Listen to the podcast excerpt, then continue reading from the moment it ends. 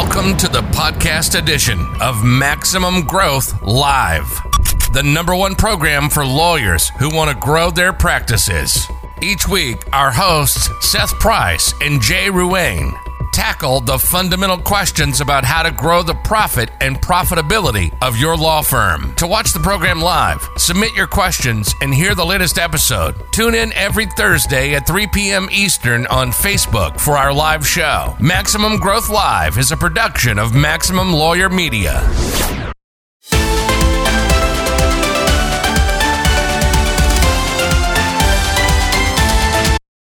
Hello, and welcome to the Thursday edition of Maximum Growth Live. I am your host, Jay Ruane. With me, as always, over there, Seth Price. My firm, Blue Shark. No, my firm isn't Blue Shark. Your firm is Blue Shark. My firm is FirmFlex. Seth, we talk so much, I get it mixed up. But how are you doing this week? Hold it on. We're doing it. Seasons have changed. It's no longer shorts weather. But, again, 2 steps forward, 1 step back, and pushing forward. Yeah, we got a puppy a couple of weeks ago, and I've had to take the puppy out in the middle of the night.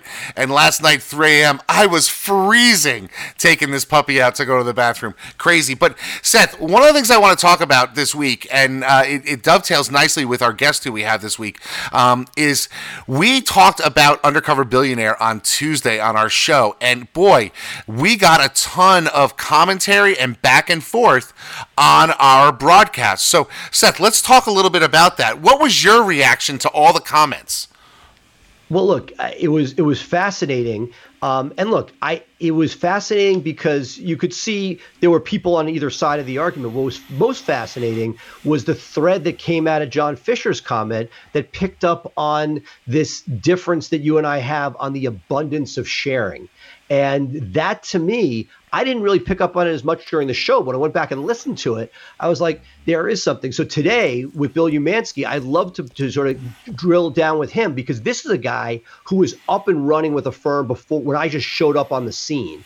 And so to see, and he's been through much of this. He's really good with the community, bringing people together, retaining relations with ex-employees, et cetera. So I'm curious to see how he sort of fits into that world, because it's fascinating. I've always sort of loved the idea of bringing people in that could be potential competitors and getting to know them and hopefully having some sort of long-term relationship with them. And I know that's not your jam, but I'd love to see what Bill has to say about it. Yeah, I think Bill's going to add a lot to this conversation, and since we do have a tendency to go long, why don't we call him up? Let's take a moment. We'll take a short break. I'll get him lined up on the call. We'll hear from our sponsors, and when we come back, we're going to do the Max Growth interview with the lawman Bill Umansky. So give me about a minute. We'll be back here in a minute with Bill Umansky, and we'll be talking about abundance, associates, and all those wonderful things. Hang tight, folks. We'll be right back. You're listening to Maximum Growth Live from Maximum Lawyer Media. We'll be right back after this short break. Hey, it's Becca here. I'm sure you've heard Jim and Tyson mention the Guild on the Maximum Lawyer podcast, but you might still be wondering, what exactly is the Guild? It's this perfect mix of a community, group coaching, and a mastermind. Inside, you'll gain support, tap into a network of connections, and gain access to weekly events and trainings. In case you missed it, September is the last month to lock in at our lowest member price before the increase on October 1st. So head to MaximumLawyer.com and click on the Guild page to join us. Do you want to get into social media marketing? Unsure of where to begin? The FirmFlex DIY plan was created for small firm and solo lawyers who want to start social media marketing for their firm but can't commit to the large budgets many agencies charge. In just 5 minutes a day, with the help of the FirmFlex coaches, you get daily ideas, weekly themes, hashtags, and stock images you can use to post on social media and market your firm. With a private and vibrant Facebook group you can always turn to, the FirmFlex DIY plan gives you the ultimate control over your marketing. By using the FirmFlex DIY program, as well as our weekly coaching and industry-leading hacks, you can set your social media up for success, all for around $3 a day. Try it today at GetFirmFlex.com/DIY. In this world today, if you want to grow your business, you want to grow your firm, you want to take on more cases and make a bigger impact, you have to have a digital blueprint. Statistically, throughout the time that we've been working with Blue Shark Digital, our law firm, the Atlanta Divorce Law Group, grew over 1,400%. Seth and his team have years of experience in this area. Blue Shark is truly a part of the firm, so I don't consider Blue Shark any different than the employees in my office. I know I can trust their input and their advice because they truly care about the people that they work with and just want to see you succeed.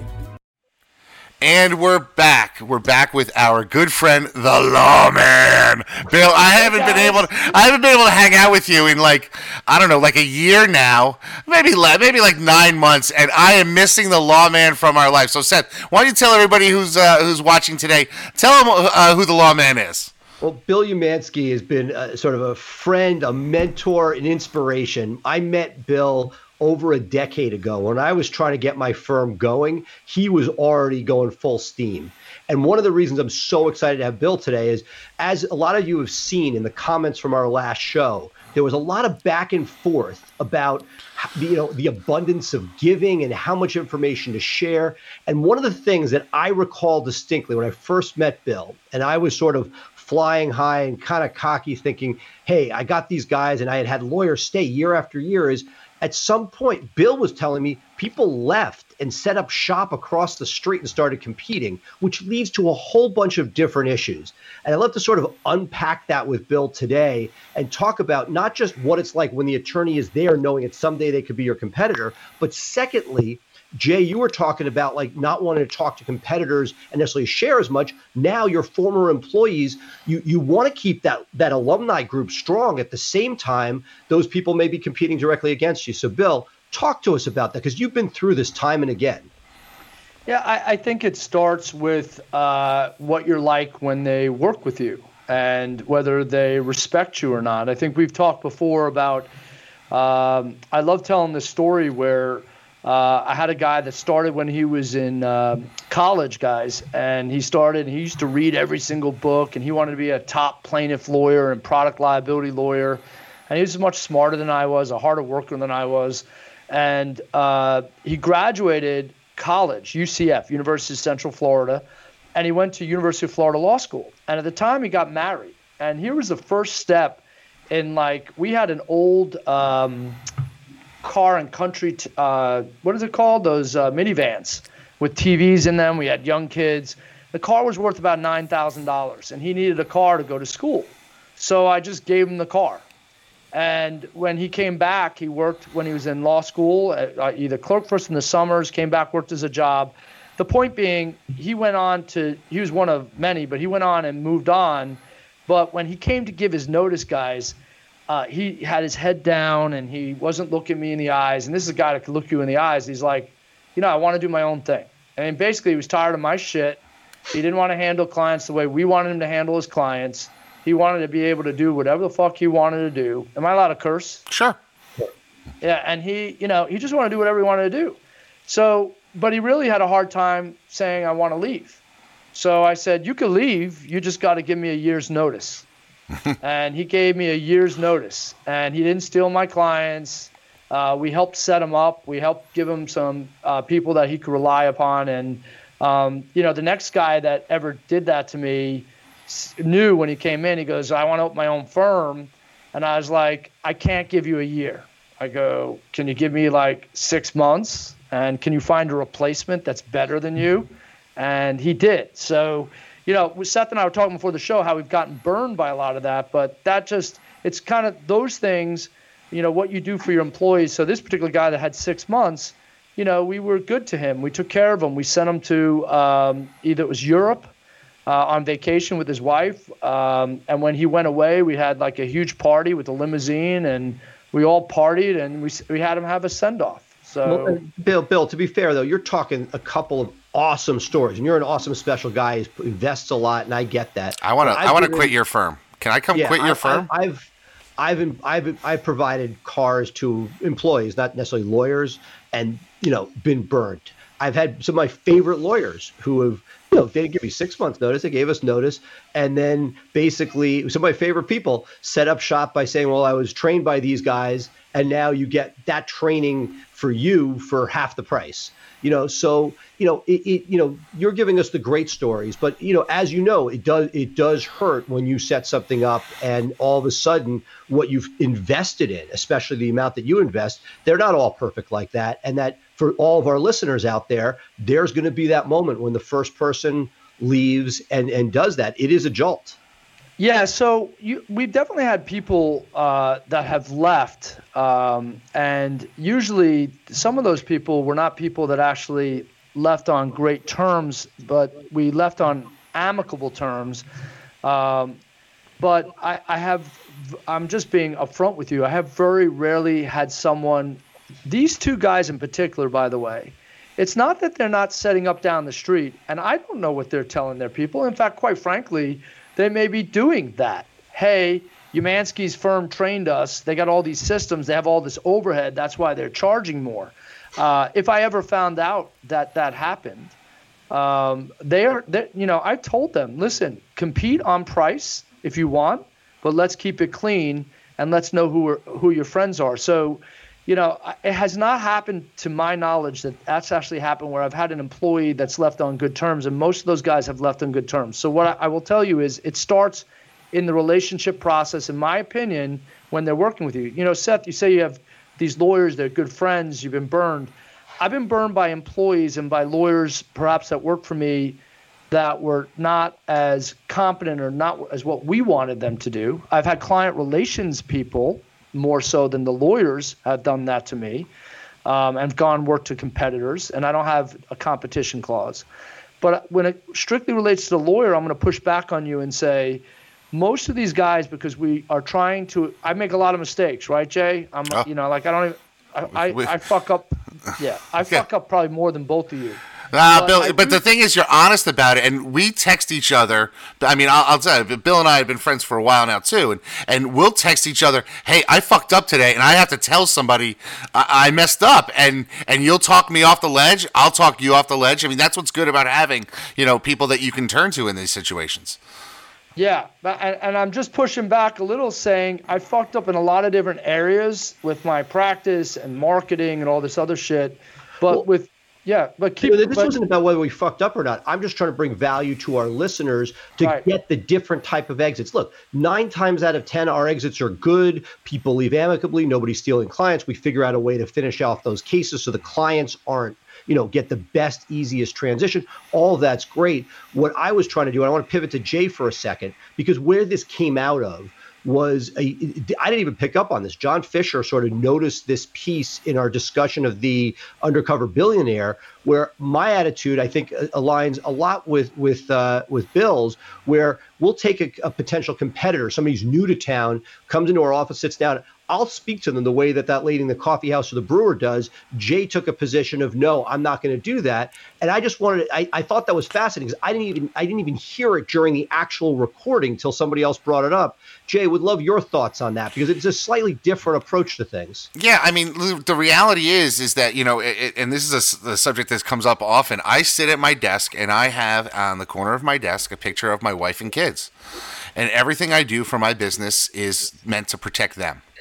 And so if I have someone who has left, I will point them in the direction of resources, but I am not going to give them any of the secret sauce. I am certainly not going to encourage them to get into my market. And if they say, hey, you know what, I want to get into your market, I'll say, fine, be ready for an arms race. Now, I know I've had associates who've left, who've tried to compete with me. I know I've lost clients to former associates when we were in the intake process. My response to that is, they are right. I taught them absolutely everything that they know about DUI. I haven't taught them everything I know about DUI. And so if you want to hire somebody who knows just enough, go with them. You're not the right client for me. But I know some former associates who've left and hung a shingle and are giddy that they've been able to steal a client from me in my sales process. God bless. I mean, it's just the way it is. But I'm not going to help you compete with me at the level that you probably want. And I'm sorry. I'll say read this book, join this Facebook group. Some of my former associates, you know, I said, you guys got to get involved with Maximum Lawyer because there's great things for guys like you or women like you who want to hang a shingle. But there comes a fine line. I'm not talking pay-per-click strategy with them. Well, look, ironically, I want to bring this back to Bill because I think there's a distinction that came out because John comes from a purely PI big case point of view, limited number of cases. Jay, very criminal defense centric. Bill, you and myself sort of dance between two worlds where we have both the PI and the criminal. PI world, very egalitarian because the guy you use your competition could refer you a case and back and forth. I do see the criminal side as a little bit more competitive. What are your thoughts about, the difference between those worlds? Obviously, if you get burned on a PI case, for instance, an associate takes a huge case from you, that's huge, right? It's that has never happened to me, but I have seen it happen at other firms that I've worked at. But I'm going to go back. You asked about value, and I'm going to tell you something. When you guys hire attorneys, are you hiring them because you want them to stay there long term? Yes. For me, I'd like to think that they would want to stay long term. But, part of the conversation we have is when they come in to give their notice is they say, I think it's time for me to leave. I'm taking a job or I'm hanging a shingle. And I say, congratulations, because right now you're living my vision. If you leaving here gets you to live your vision of what you want for life, I'm happy for you, man. Yeah, I'm going to take some lumps and figuring out who's covering what and that type of thing. But, every lawyer that I've hired with an idea that they could be here long term. So my perspective is when I hire and I have a conversation with them when they come in, I say to them, I don't expect you to be here forever. And I don't even know if I want you here long term yet because, only you did great at the interview and you did terrific, but let's see how you perform. But let's have an ongoing relationship as we're going through the process. So, for instance, last night, I've got a lawyer here. We sat in the bar and we talked. We had a couple scotches and talked about stuff. And, I feel like when I bring them in, some of them even tell me I have a 3-year plan. I want to open my own firm. Because I'm like, when I interview them, cut the bullshit. You may not want to be here forever. You may not even know. What do you really want to do? I want to find out what it is that you want to do. And I look at them as they're walking in is at some point they're going to walk out. And I want to have a relationship with them if they're good lawyers and they were loyal to us and they did a great job here, they did a great job at certain functions here. I want to be able to develop a relationship because when they leave, you're talking about PI, they can be referral sources, they could be co-counsels, they're people that refer us cases. And to me, that's a win-win. And it's not just about business, Seth. I told you a long time ago, it's about heart, having a relationship with these people. And then you get old, like I'm old as fuck now, I'm like 54, but you're able to look back in your career and go, that guy now owns the building that I used to own. One of my associates just bought a building that I was first in on Fern Creek Avenue in downtown Orlando, and he leases to my old landlord who decided to stay in the building. These are cool stories that you tell your kids and say, it's not just about making money. It's not making about life, but it's making long-term friends. And I hope they're not dishing behind my back. No, look, Bill, I get it. But I have a slightly different perspective. I do want people to stay forever if I can make it worth their while. And one of the nuances, and Jay and I go back and forth on this a lot, I have found in the fee-for-service area, I've had a harder time doing this in the PI area and trying to get better. But in the fee-for-service areas, criminal, family, trust, and estates, I have found that by cutting the lawyers in and making them vested as partners within their group based on production has taking money off the table for why somebody would leave. Somebody wants to go in-house at Cap One. I can't do anything about it. It's a career change, but it's allowed for removing of other margins, maybe slightly smaller But when that's gone and they feel an empowerment, then they have a decision. Do they want to go somewhere else because they really want their name on a shingle? And we've had that once or twice. But generally, if we can eliminate money as the motivating factor for leaving, then we have a chance. And look, I agree with you. I love the success stories of people that have left and have done cool things. But I also am extremely proud that we have people more and more staying a decade or more with us. To me, that's, you know, that's the home run. I'm going to say to you, just because I say that I don't expect them to stay long or forever doesn't mean I don't want them to stay long. We've had lawyers work for us for 8 years. We've got guys in here 5-6 years now. And, you know, so I think and they are not brought in as partners, but they have a share of what they collect and what they bring in. But to me, that is a partner. And I have on a tangent, right. I believe that if I would like everybody to be a partner from first year on up, why would we give somebody a scarlet A that they have to walk around with in order to sell? That's my partner. He's going to take care of you. I don't do and it. And I look at it that too, that by giving them commission and giving them a piece and giving them, you reduce your own margins to what you're making, but you're making them feel empowered. I do agree with that. I'm just saying that Jay brought this up. Sometimes people leave because they're going to go fulfill their own vision. So it depends upon if you're a Machiavellian or not. You're like, I'm hiring this person and I want them to be long-term. I'm going to make them a partner, but I really just want them to see my vision. Or have them be my vision, whereas opposed to, listen, we want to see if we can accomplish, the firm has a vision, we want you to come in, but we want you to add to that vision, in my opinion. What can you bring that's different? What can you bring that's diverse? What can you bring that's, and make them feel like it's their part, their vision, so they don't want to leave. Well, to Jay's point about like, but at some point people just want to do their own thing. Yeah, and one of the things that I got from William Eady, who is a nursing home lawyer, he's got this philosophy that he discusses with people regularly, you know, stay in joy and leave in peace. You know, if you're not happy here, we'll help you find where you're going to be happy. And leaving the firm doesn't necessarily have to be a contentious thing. You know, I like being able to say to somebody who said, hey, it's time for me to go, congratulations, you're on your way. I wish you the best of success. Yeah, I mean, I'm not going to say, oh, that's a gut punch, and I gotta hustle to find somebody because they were carrying a heavy load. That is what it is. But, you know, really the most important thing is that you can encourage people to find their happiness and find their vision. I'm not going to necessarily help you out. I'm not necessarily referring you cases if you're going to compete with me in my market. That's just not how I do it. I look at some of the people in your state, the biggest players, right? Whether it's Levin Papp or whether it's Morgan, their alumni have gone on to do crazy stuff. And while there may be a little bit of issues when they leave, they end up, we're playing in the same fishbowl. And that, like, to me, I love the idea of, like, can I make lemonade out of those lemons? Because, again, any breakup can be hard because it may be that you weren't ready for them to go, or maybe, you know, or vice versa.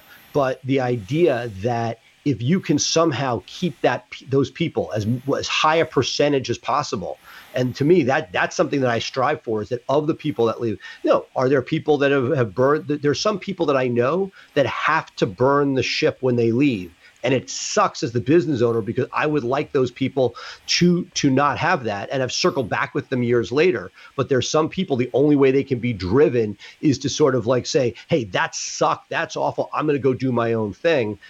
It's unfortunate, but I'm sure you've both dealt with that type. I know I have. I mean, I've had a couple of associates or attorneys. I mean, I don't call them associates. I just call them attorneys. But I've had a couple of attorneys in my office in the last 2 years, both of whom it was clear to me, having gotten to know them over the years that they were with me, that there were some personal issues going on with their relationships. And since they couldn't control the relationships, they can control where they worked. And so they opted to say, I need to make a change in my life. I'm taking a new job, rather than do what they needed to do in their personal life. And I can't stop that. And I get it. I mean, you know, and if that's the situation and you're miserable for 6 months staring at your screen because you can't control something that's running out of control and you think a new job is going to do it for you, God bless. Go for it. Because I know it's not going to make you happy, but at least I don't have you, Mr. Grumpy Pants, sitting in the office two doors down from me and not really doing what we want to do customer service wise. So that's the way I've sort of approached it. I mean, the only really one, I mean, I've had a couple of people who've left to go take state jobs, and if that's their vision, I can't compete with, a 40-hour state, type of employment. And it's interesting. The only lawyer who really was crushing to me in the last 5 years who left came back a week later and said, I started the job and said, this is not the life for me. What can we do? I want to be your partner. And I said, well, great, because I wanted to have this conversation. And then you dropped on me, you were leaving. So it all kind of worked out. So, and I've tried to insulate myself, and I know, Bill, you've got this persona of the lawman, and you market that. I was nervous about bringing on any other attorneys and developing a name for them in my community. So I branded my first other attorney as Lady DUI, and she, interestingly, like Seth says, she's the one who stayed with me the longest, and she's still here and a partner, and she's crushing it. And I've built other brands to avoid the associate leaving and taking that revenue line away from them. If you build up, spend thousands and hundreds of thousands in educating them and building their brand name, and then they leave, that stuff's all gone.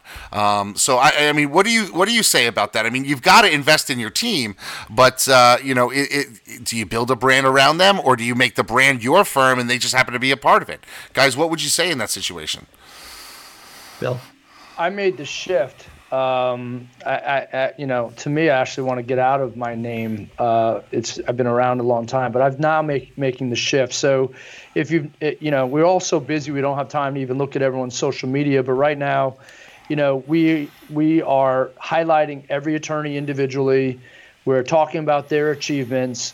We're sharing their reviews. I don't share them enough on my personal page, but I've started doing that. I want to build their brands up individually, because I'm proud of them. That's actually the first thing. And I know I'm not talking from business, I'm talking about my heart, but I'm proud because I'm associated with some really, really amazing lawyers. So for instance, this guy Bryce the other day got a murder case dropped, and he won another case because of COVID.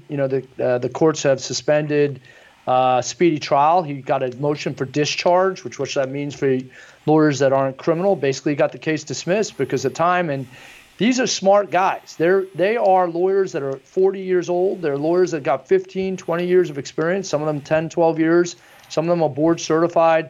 I want to share them because it's almost like when you do good things and you do charity, it rubs off. So but Jay, as I'm listening to you, yeah, I would be devastated if those guys leave every time the other people have left. But I rebound quickly because I'm kind of like, I don't take it personally. And I think that's part of it. I just want to give you another thing. When we have employees, actions matter more than words. I think in the beginning, because we market, sometimes I bullshit too much without following through on stuff. For instance, your core values, and then you're not consistent with them. I've learned over the last year or so, and I'm still trying to put this into play, that your employees think about the actions. So for an example, you want to talk about value. If you have a lawyer that leaves your firm, how cool would it be? And my firm administrator, her, Sarah, and Zara, my wife, they're not really down with this. I invited the same ex-employee back to the Christmas parties. He'd wear a torn red shirt. We do that. Yeah, I know, but I'm talking about a firm Christmas party that's not open to the public, not open to clients. Understood. Yeah. And you bring I'm not saying you don't do it. I'm just saying by bringing these ex-employees back, you're not afraid that they're going to say anything or, hey, they're nasty. And, of course, it's self-selecting, right? The ones that leave in a storm are probably not part of that group. But anybody that – your alumni, that's the part where, to me, those people that come and say, I want to set up shop in town, the odds of them doing it and building a marketing machine like Jay is so remote. To me, you're much more likely to have them as an ally if you speak to them kindly over the next decade. And similarly, if there's a way to keep the alumni, look at the big firms, they spend so much time working on their alumni networks. They have entire people dedicated to it. Now, in B2B world, there's a lot more cross referral, but it seems to me that that smaller firms are very often short-sighted, that they could be disciples of you rather than competitors, sometimes both, but that it is something that if cultivated can, pay huge dividends. Yeah. Go ahead, Bill. Go ahead. No, go ahead, Jay. So one of the things that's interesting to me, at least that I have found, is that there are a significant number of younger lawyers. I'd say lawyers that are now probably, in their early 30s, who maybe not necessarily ever wanted to be a lawyer, but went to law school because they were told, oh, you're smart, you should be a lawyer, and got so used to people telling them what they should do.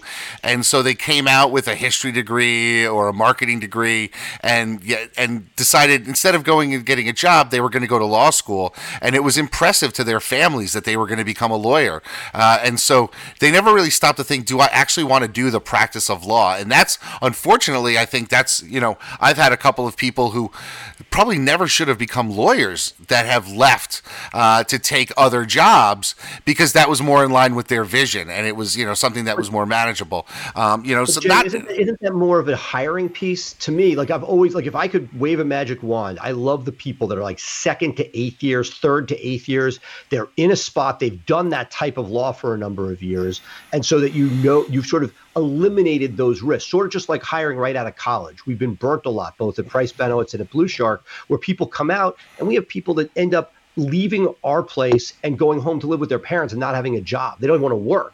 So right. The idea is, if to me, I always look at our hires as almost self-selecting. We know who we want. Does this person want what we have to sell? For us, it's we're going to eliminate the marketing, the admin, the account. We're going to take all that off their plate so they can practice. If they don't want to practice, it's the wrong place to be. And looking for that there, again, easier said than done. But to me, that's the essence. If you get the right people on the way in, you have the best chance of that extended tail. Oh, absolutely. Bill? Yeah, as long as your process is, obviously if you get the right people in, that's why sometimes, I don't know about you guys, but we do like 3 interviews sometimes with people. We'll bring them into the office, we'll have a drink at a bar, and then we'll do it at another third location. What we haven't done is had other lawyers interview them, which is now I'm thinking probably a good idea. I know I don't do that. More touch.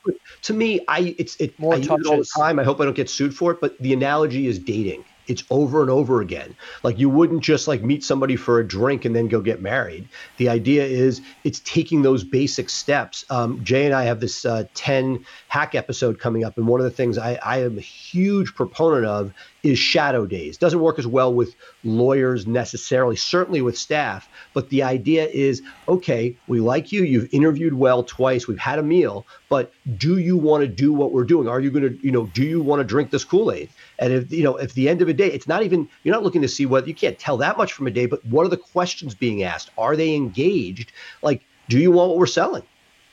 I think to have someone come back in 3 times to meet with you on an interview, and most people are doing 1, maybe 2, and you even stretch it out to 4, that shows a lot about the person that's trying to interview. Because they're either, they're either hungry or, assuming they're good quality, they're like, there are people that feel entitled, like, why would I have to do that? I've had interviews where on the second interview, they basically, why do I got to come back again? Well, and look, we think a lot of ourselves, but our former firm administrator, Brian, he would get people in a room away from me and he'd get them to say things that were, he'd come back to me and say, this person doesn't want the job. Yeah. And I'd be like, I thought this person was all giddy. So the idea that you have people outside of your, that's not you, that may have a different sensibility, I think incredibly valuable because that different perspective and that the issue, the truism, hire, slow, fire, fast. I mean, we are all guilty of it now, is the one time where we finally, 6 months ago, we had to hire quickly because would the person be off the market if we didn't do it quickly? Now I feel like we finally have the luxury to go back to the Bill Umansky model and really have those touches. And what's genius, if you can actually do it, which is tough because it takes away from family time, but a drink, seeing somebody outside of the interview environment, incredibly valuable. Good for you, Bill. But I think, Jay, when you were talking about this, it's funny. When I look at my kids and I look at my wife and, the stuff that, for our family, I still look at these attorneys that are leaving that I've engendered a relationship with, and there's negatives. You know, sometimes you're too friendly with your lawyers that work with you. It becomes like a family, and then some of them feel like they can bitch more and do that. But I'd rather have all of that. And when I look at them leaving, I look at it as like, what is that opportunity for their family and my family together? Even though we're completely separate, even though they're working against me in the sense that they're going to take a case. And I got to tell you, there's nothing better than getting a referral from a co-defendant, from a former. And, you know, by the way, my former associates look out for each other more than me. So what they'll do is they'll text me and go, I have a referral for your firm, but I'm going to give it to this associate, this lawyer who I'm friends with, so that she can get credit. But, Bill, I want you to know I'm sending it to you. And it feels good, and then it feels good to give them back something. You know, like, so when they open new offices, you go over there in person, drop off some scotch or drop off a gift and sit with them. And then what I usually do, I'm like, where's my scotch? So we have a bar here, and they'll come by and they'll drop off a bottle, for example. And we have an open door policy for these associates that come back in. It's so funny when you have a new, our receptionists don't always stay with us for reasons. You know, they'll come in and, who is this guy? And they're like, he'll just go in and sit in the bar. And they're like, we got a stranger in the building. But you know, those feelings are good because, you know, like, so I look at that same picture of my family and say, it hurts. Don't bullshit. It hurts when they leave. But I'm also like, they're going to do their own thing. They made their mind up. We've communicated all this process, and at least they've told me what they were thinking. And they're going to do, it's going to be an opportunity for both of us. So, and I know it's just looking at the positive side of it, I think. So I got to ask you, Bill, and Seth, I want you to weigh in on this. You know, you maintain these relationships with the clients, and I know both of you spend a lot of time working hard in your systems and your marketing and doing what it takes to make your firm functional. What is it like to get that former attorney to come back to you 6 months, 9 months, 18 months later and say, wow, you made it look so easy? It's not. You know, that is the thing that I love getting. You know, that makes me feel good that they're like, you know, I was working for you and doing my thing and thought I can handle opening a law firm. This isn't that hard to do. Everything seems to be working just fine. Tell me about some of those experiences, because I think that's telling for people that, you know, when you have a good operation, things may seem like they're smooth sailing, but those legs, you know, the duck is smooth on the top of the water, but the legs are moving a million miles an hour underneath. You guys gotta wait till your kids become teenagers, and then you're gonna see the same shit. Oh, because you're gonna tell them, you're gonna jump the gun because you're a cool parent. You weren't like your dad and mom, and you're like, listen, I'm gonna show you. I was there the other night, 9 o'clock. Rachel, one of the lawyers, in the back, and she's pulling her hair out and her neck hurts. She goes, I'm just stressed out.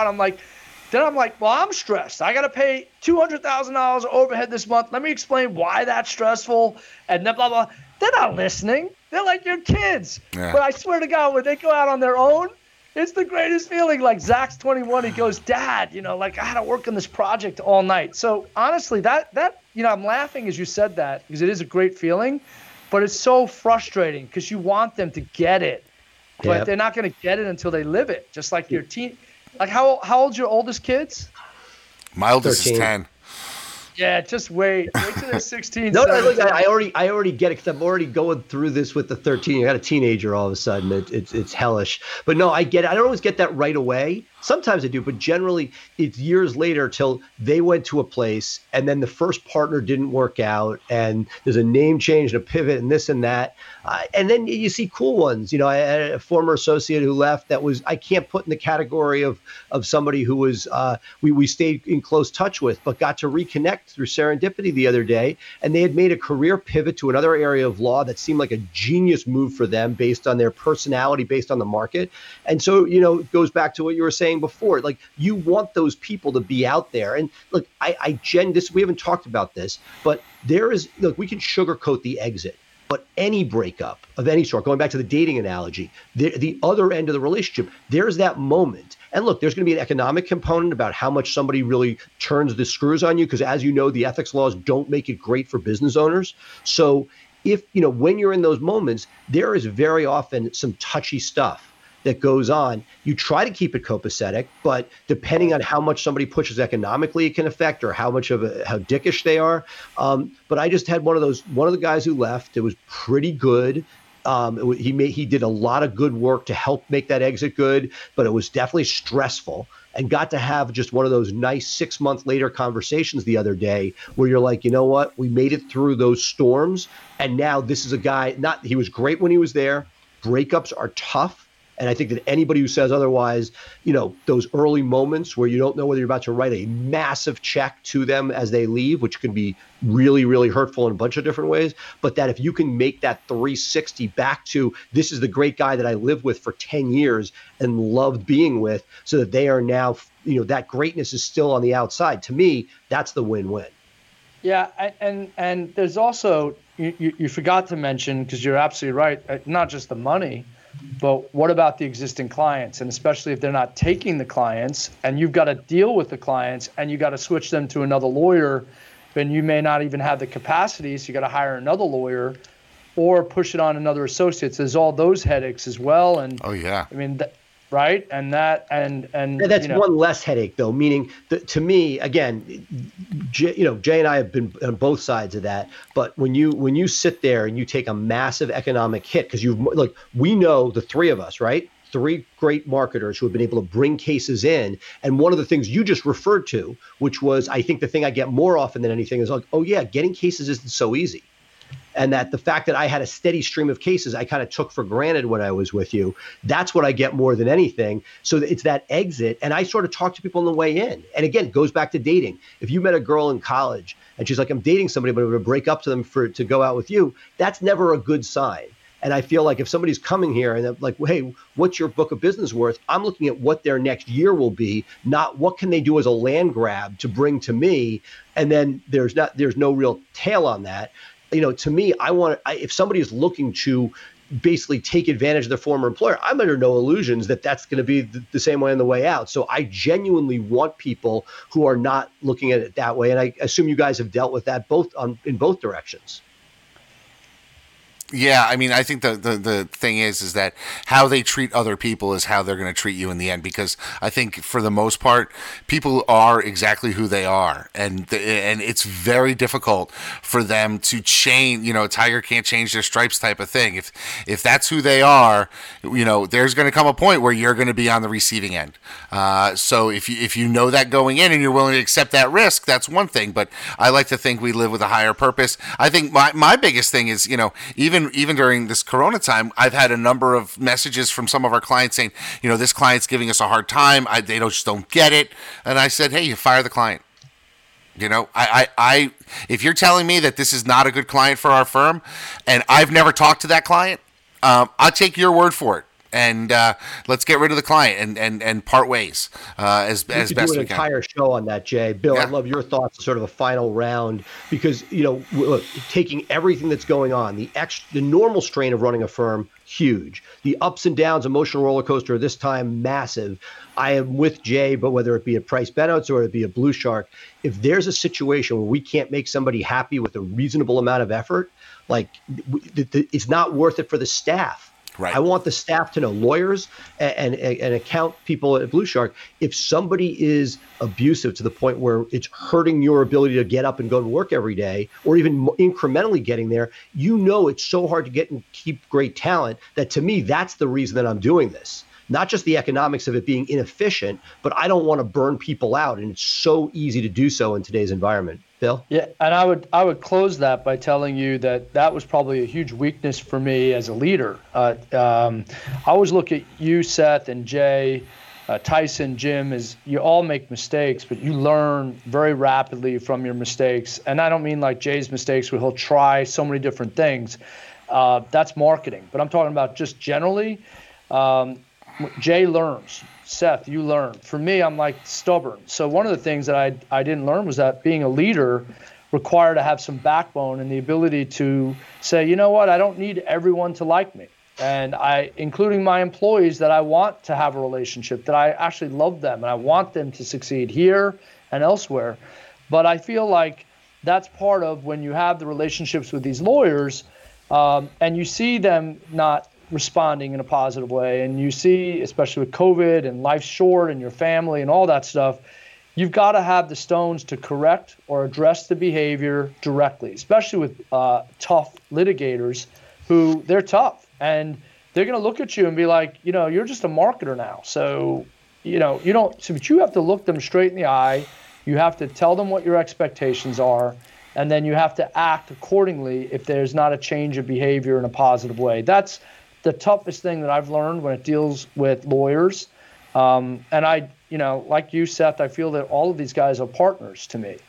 But I respect them so much that sometimes, for example, you know, they don't want to do things that you think need to happen and have that initial phone call with the client within 3 days because they're busy and they'll push it off. Or we can go into all that kind of stuff. Yeah. But if you're not talking to them and telling them what you want and what your clarifications are, and then ultimately if they're not listening, then get rid of them. You know, that's probably the toughest part about this. That reminds me of something that Jay, it was from the Undercover Billionaire show that I've been thinking and struggling with a lot recently, or working towards, I should say. The idea that was said on that show that the leader works for the employees. And that, you know, and that our job, you think, you're not just a marketer, but the idea is for each call when I speak to a lawyer, what can I do? What I have all these resources. What can I do to help you do your job better? It's not always perfect. Sometimes they ask for stuff I can't do. But if I'm trying more and more, talking about learning, that's been the thing that I've worked on the most of late, which is how do I make myself that support person rather than just saying, hey, I need this done, which I think was many years how I push things along. And it works. It gets things done. But the idea that you're there as a support mechanism, I think, is something that is definitely like the work in progress. Yeah, absolutely. It's so nice seeing you guys. Like literally, like it's just this COVID thing sucks. So. It really does, Bill. You know, I love getting to see you once or twice a year, and it's just not being able to do it has been crushing. But the good thing is that I, you know, with social media, I'm able to see what you're doing. I love some of the stuff that you're doing with your Lawman's Lounge. I love the stuff that you're doing. I mean, you know, we didn't really have time to talk about it today, but you know, you're big on the community marketing. You're big on the second chance stuff. That's all stuff that I think really sort of shows your character and how you believe in people. And I think that's one of the reasons why you've been so successful is that, yeah, there's a whole digital marketing component to whatever we do. But at the end of the day, you know, people hire lawyers that they connect with, and you're able to do that with people. And so, you know, you look at these people, you look at hiring for growth, make sure that you can connect with the people too. You know, some people say, oh, I just want automatons that come in, they execute the work, and they go home and they bill their hours and blah, blah, blah. But, you know, you need to have people that can connect with people so that your business can grow. That's so true. And yet just then have to also be aware and willing to embrace the risk that when you have individuals that are able to connect, you know, that they stay with you as long as they're going to stay with you, but they also may want to do their own thing to fulfill their own vision. And those people that can connect with clients, that can be the economic boom that you're talking about, Seth. So, but I mean, but I'd rather have that. And I, you know, that's the vision for me and my firm. I'd rather have my lawyers connecting with people and feeling a two-way street, because it does mean growth, especially if you're not doing billboard or TV advertising or stuff like that. I got one last thing to say. So yeah, I got one last thing to say here, though, Seth. One of the things that I like to look at my firm like as sort of like a professional sports franchise, right? And it's going to be around for a long time. Hopefully not the Jets. No, definitely. Well, we've had our Jet seasons, that's for sure. There's butt fumbles all over the place in my firm. But in reality, you know, we bring in some players for a season or two that are going to help us, you know, take it to the next level. We have some people, you know, like the Yankees will bring in someone like Derek Jeter, who they'll try to build a franchise around. You know, but you got to recognize is that your firm is a living and breathing thing, and not everyone's supposed to be there for the long haul. Some people are just there to solve a problem and move on. And if you take that mindset that, you know, you want to compete as best you compete right now, and maybe that's having a good farm system with hiring young lawyers. Maybe it's hiring people that are experienced litigators because because you've got a bunch of stuff on your desk, but you don't plan on them for being there for longer than 5 years. It's really sort of one of the things that you got to kind of look at what hands you have and play it the best way you can, rather than try to say, this is the only way I'm doing it, and I'm going to do it this way no matter what, because that's when you wind up with a franchise like the Jets. You know? Yeah, that's, yep. And nobody wants to be the Jets. I mean, I hate being a Jets fan. My kids wonder why. It's a funny story. My son asked me why are we Jets fans? Everybody else seems to be happy on Sunday, and you're not. I said, son, I'm teaching you how to have a broken heart early in life, so when the girls start breaking your heart, you know what it feels like, and you can get over it.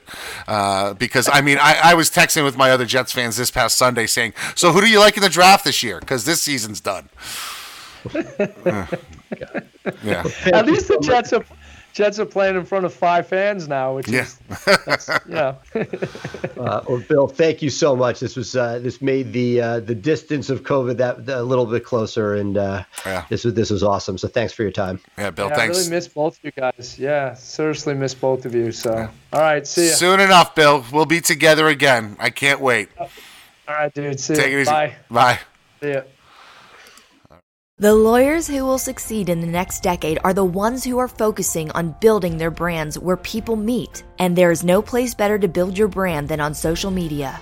With the FirmFlex DIY social media plan, hundreds of lawyers like you are using social media to build their brand and become the one lawyer in their community that people know, like, and trust. By spending even just 5 minutes a day on social media marketing, you can engage with hundreds or thousands of people in your local community who will need your services. By cultivating a network of followers, you build a book of business that you can market to the next decade and beyond.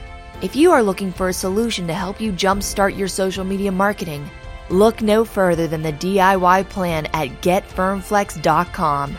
The DIY was created by a small firm lawyer for people just like you, helping you connect with local people online and build your brand and engage people in the topics they want to talk about, all for under $100 a month. To find out more, visit getfirmflex.com. In this world today, if you want to grow your business, you want to grow your firm, you want to take on more cases and make a bigger impact, you have to have a digital blueprint. Statistically, throughout the time that we've been working with Blue Shark Digital, our law firm, the Atlanta Divorce Law Group, grew over 1,400%. Seth and his team have years of experience in this area. Blue Shark is truly a part of the firm, so I don't consider Blue Shark any different than the employees in my office.